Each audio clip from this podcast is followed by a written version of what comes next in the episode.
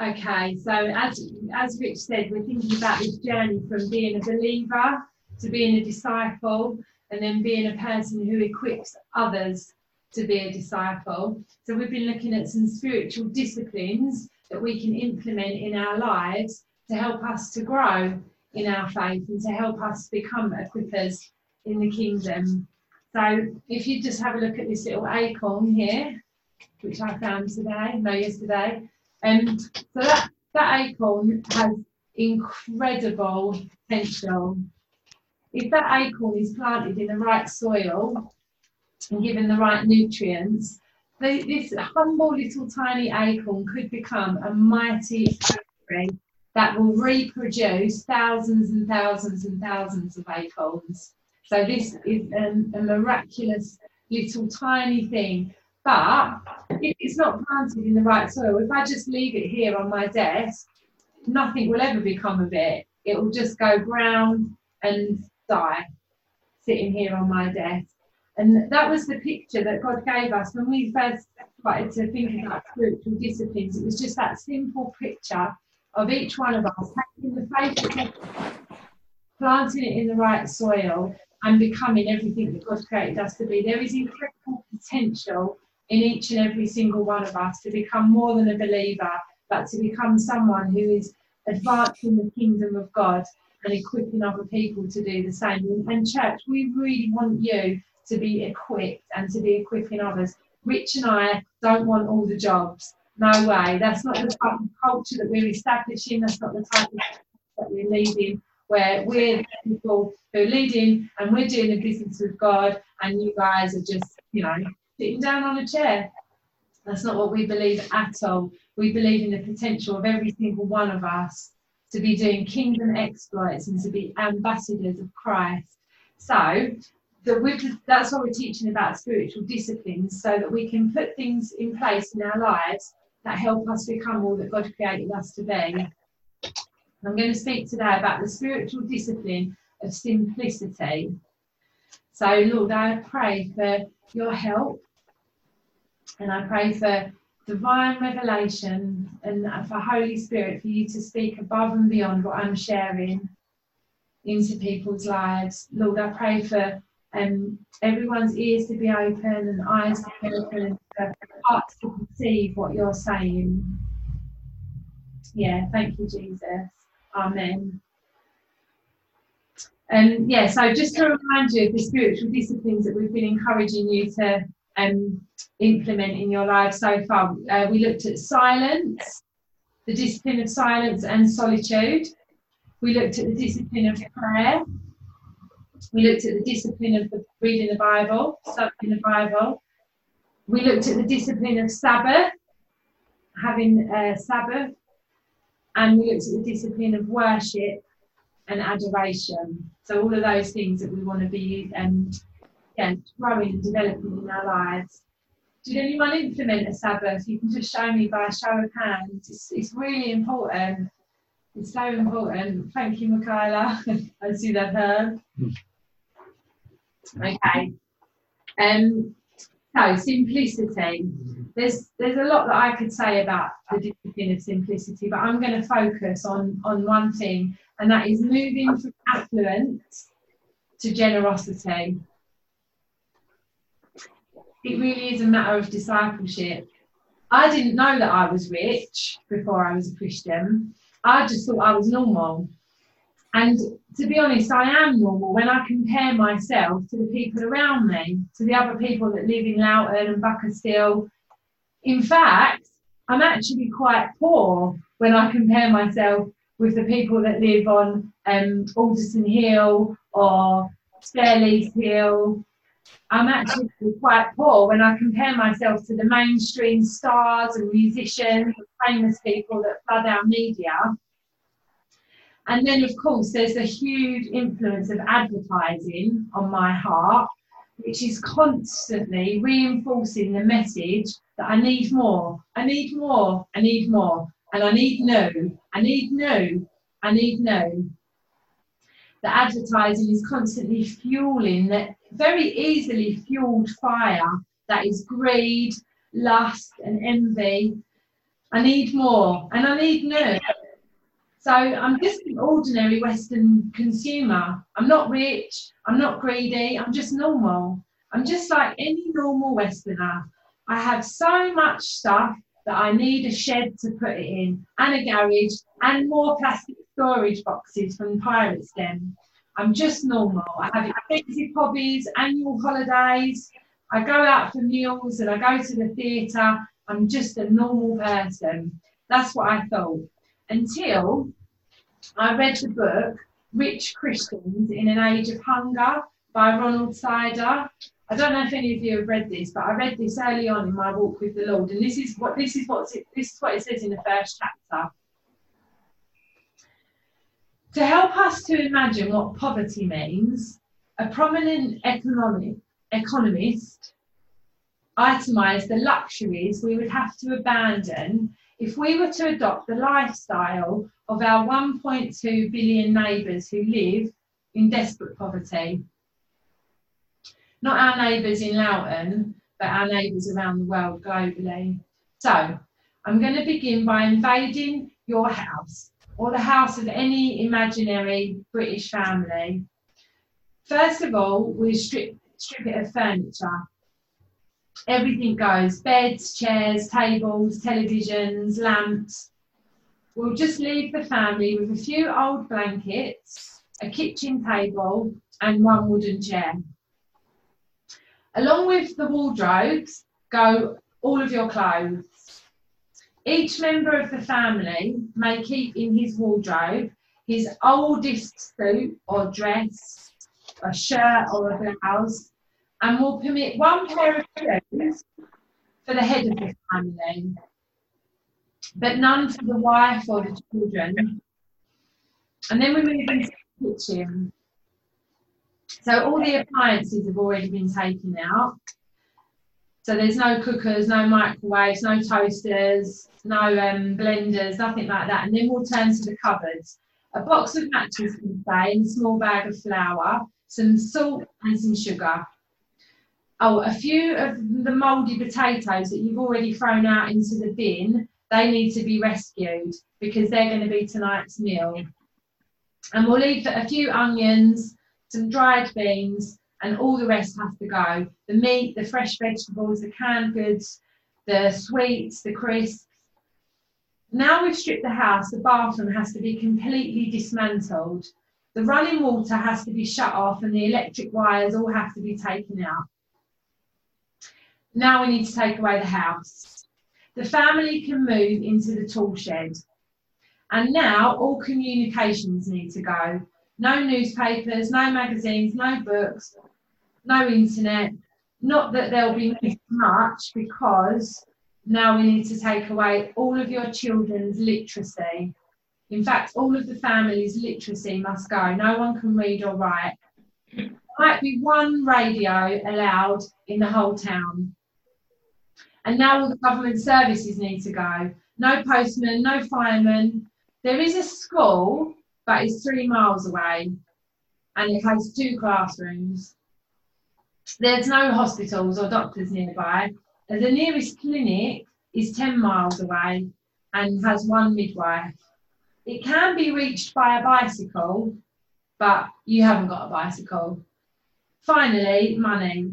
We'll allow this family a cash hold of £5 this could possibly present the breadwinner from experiencing the tragedy of one Iranian peasant who went blind because he could not raise £3.94, which he thought was needed to receive admission to a hospital where he could have been cured.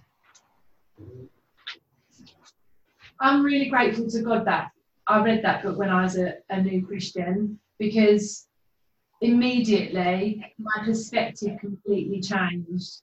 I realised I was actually filthy rich.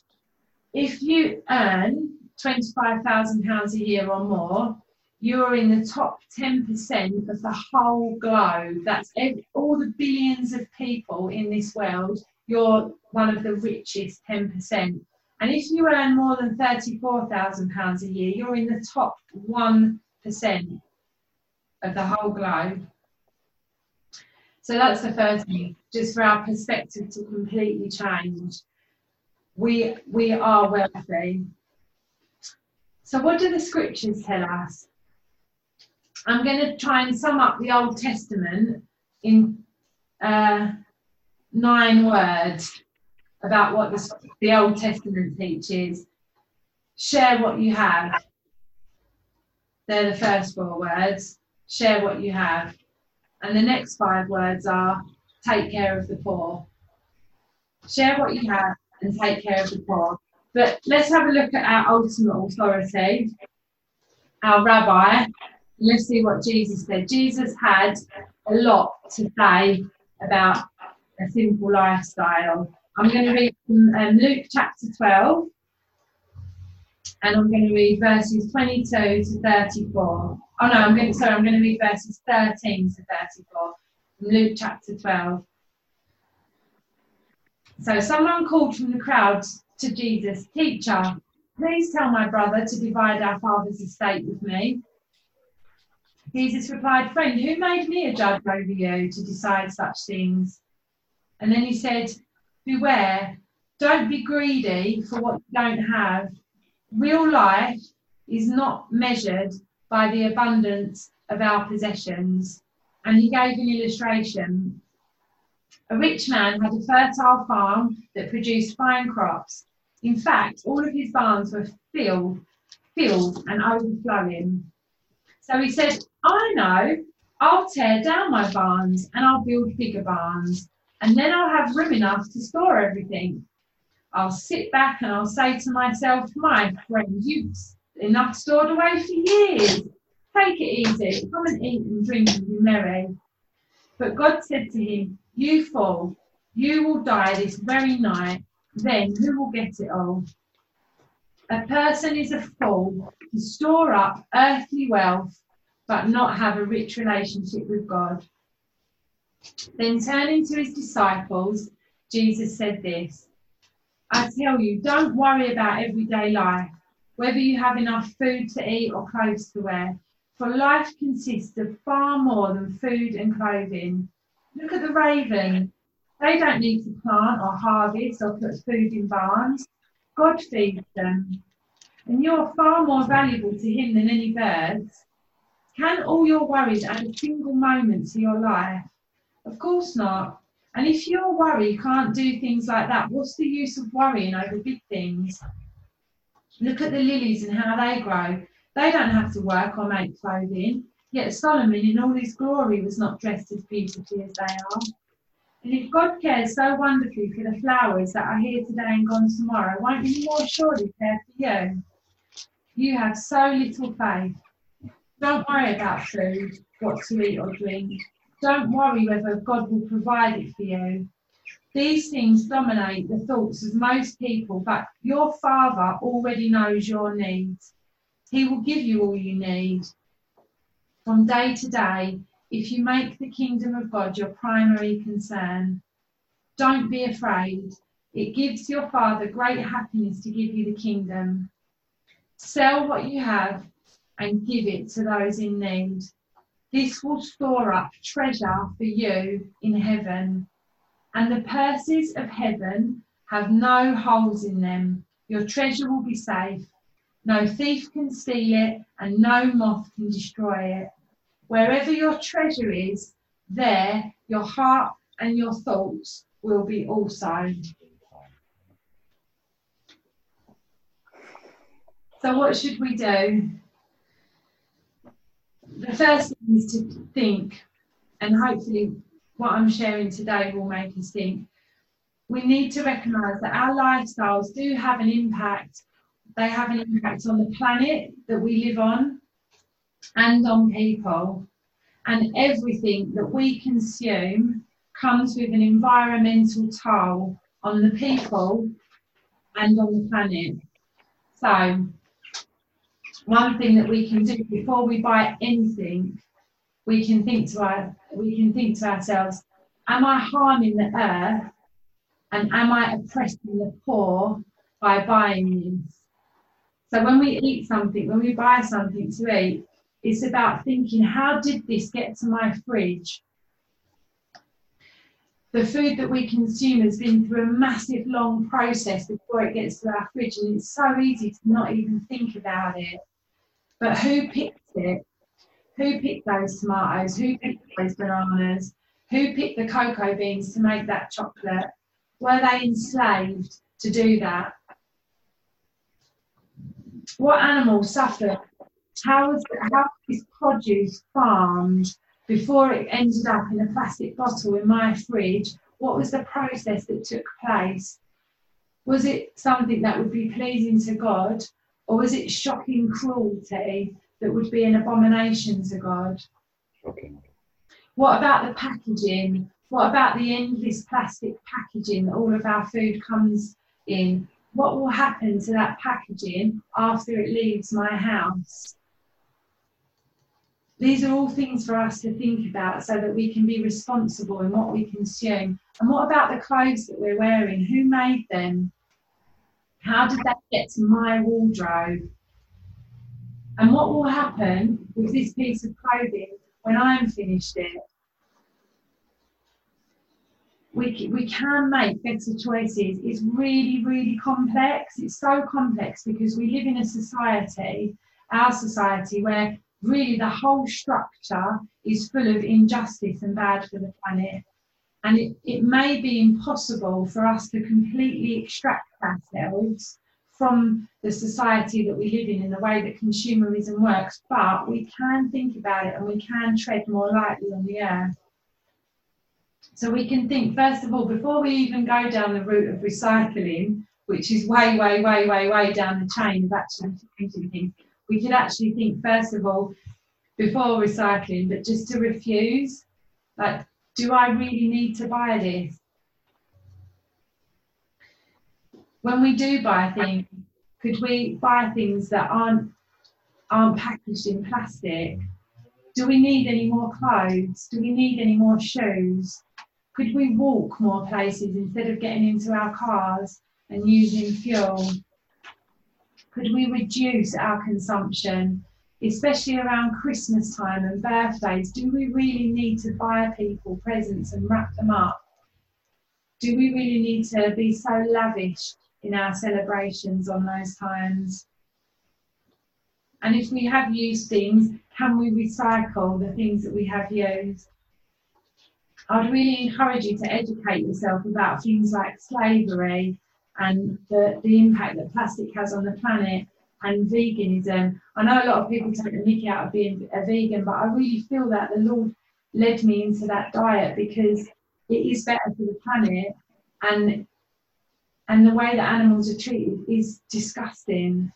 I haven't got a problem if I was to rear a calf on my balcony, that might not be the nicest life for the calf, but if I had a guest round, I wouldn't have a problem with killing the fattened calf to celebrate with my family. That's one way of consuming meat.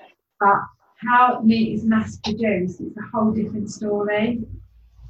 Now I know it might you might accuse me of being like a bit new age or oh it, it, this isn't about Jesus, but I really think it is. I really think that being a follower of Christ is about being a responsible citizen and taking care of the world that we live in and the people that we can't see because they're not in front of us, but they live miles and miles away and they made the clothes that we're wearing. And I think it matters to Jesus how those people are treated and what their lives are like. So I would encourage you to educate yourself. And I think one, one, um, one charity that is really amazing about this, about joining the dots between what we consume and, and where it comes from, is Tearfund. And we can we can learn a lot from Tearfund's website and how they help us to learn about slavery and the planet. So, um, yeah, that's just one one tip. There's so many things. I mean, just Google stuff that Tearfund are good. Okay, the last thing I want to say, and I really want to major on this, what can we do about having a simple lifestyle? And it's share. Um, around the same time that I read that book, um, Rich Christians in an Age of Hunger, I, I cut this picture out from the magazine.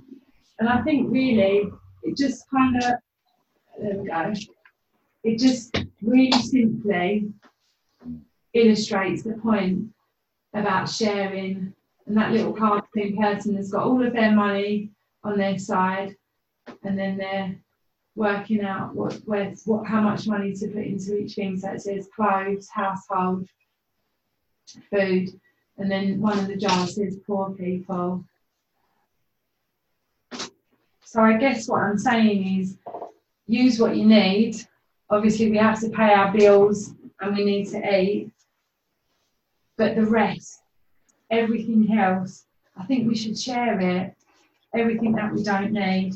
And then sharing is something that our parents try to teach us from when we're really tiny. No, no, you have to share, you have to share. We don't like sharing, do we? Like, how many of you have had an argument with a two year old when you try to extract a toy from their hands to share with someone else? No, that's not yours. You have to share that. And then um, it can cause tantrums. There's something in us that doesn't naturally find it easy to share but sharing is definitely a biblical principle. Um, in Leviticus, Leviticus 19, when, when God was giving his people laws, he said, don't, don't harvest the corners of your fields. You leave the corners of your fields for people who don't have a harvest. That's for them. That was one of the laws that God gave his people. And then all through the book of Acts, you see it's a, it's a big undercurrent through the book of Acts sharing. First of all, it, it's, it's obvious, it's, it's blatant in the scriptures when um, when the first community of disciples was established, no one had any need because everyone shared everything that they had and they laid what they had at the apostles' feet and then the um, apostles shared it out amongst everybody. But then all through the book of Acts, one of the major things that Paul was up to and it's not so obvious, but if you dig a bit deep, you can see it. He was collecting money from the new churches that he planted to, to give to the, the poor Christians back in Jerusalem. And he spent time on his journeys collecting money from the churches and then taking it to other people that had less money. So if you if you dig a bit deep and there are a bit of you'll see the big principle that Paul told the new churches planting. Um, some scriptures about sharing. Isaiah 58, verse 7. I want you to share your food with the hungry. I want you to welcome poor wanderers into your home. Give clothes to those who need them and do not hide from relatives who need your help. Feed the hungry and help those in trouble. Um, 1 Timothy 6, verse 19, 17 to 19 says, Tell those who are rich in this world not to be proud and not to trust in their money, which will soon be gone. But their trust should be in the living God who richly gives us all we need for our enjoyment. Tell them to use their money to do good. They should be rich in good works and should give generously to those in need, always being ready to share with others what God has given them. And then in Hebrews 13 16, it says, don't forget to do good and share what you have with those in need, for such sacrifices are very pleasing to God. So have a think about it. This is something that really you need to take to God and ask Him about. But who who can we share with? We can share with our church family. If there's anyone who is in need amongst us, you can share with your family. If there are needs in your family, you can share with the world. We, we have access to charities who are doing amazing work with the poor around the world. Um, soon we're going to be sending you an email from uh, David, who's close friends with the family in Cambodia, who are doing an amazing missionary work out in Cambodia, and they need money to be able to send their son to school. And so um, David's currently writing an email that we're going to send around to the church. So when that email arrives, I have a think about it.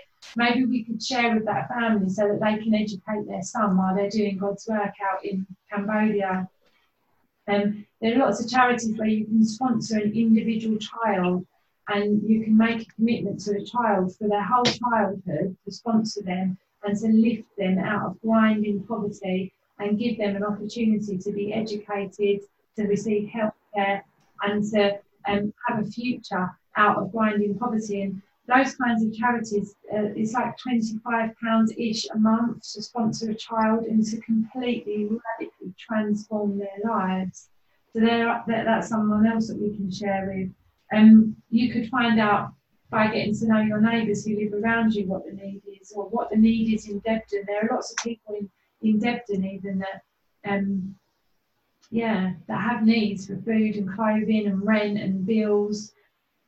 And there are ministries all over the world that are serving the poor that we can support. And it's something that Rich and I think about a lot when we think about um, tithing the money that comes into Epping Forest Community Church.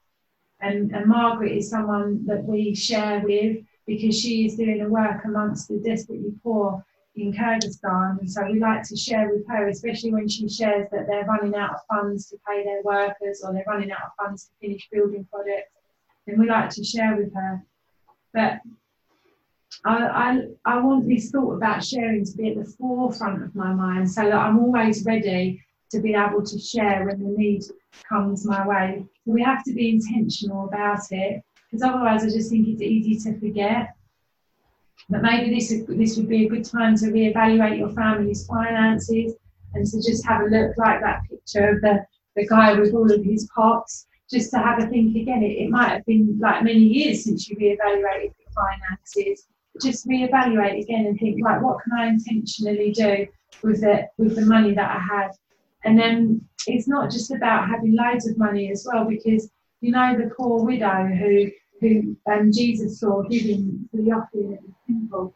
She gave she gave everything that she had, and it was actually nothing. It was pennies, but Jesus said that she'd given more than anyone else. So, as with everything, discipleship it is a matter of the heart.